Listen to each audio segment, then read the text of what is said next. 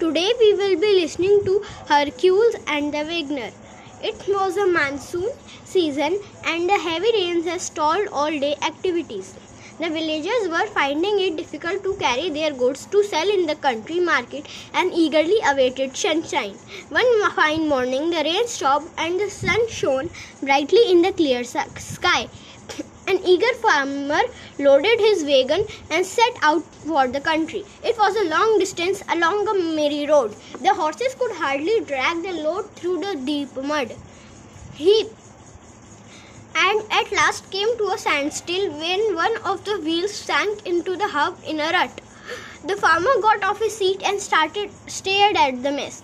He began to curse his bad luck and yelled out to Hercules aloud, O God of all strength, will you not rise to my call? Am I not your child? Why do you bother my bother me like this? Hercules was furious at the lazy farmer who was doing nothing to help the horses. He yelled impatiently, Put your hands together to move the wheels and call on your horses. You cannot move them by simply looking at them and whining about the situations.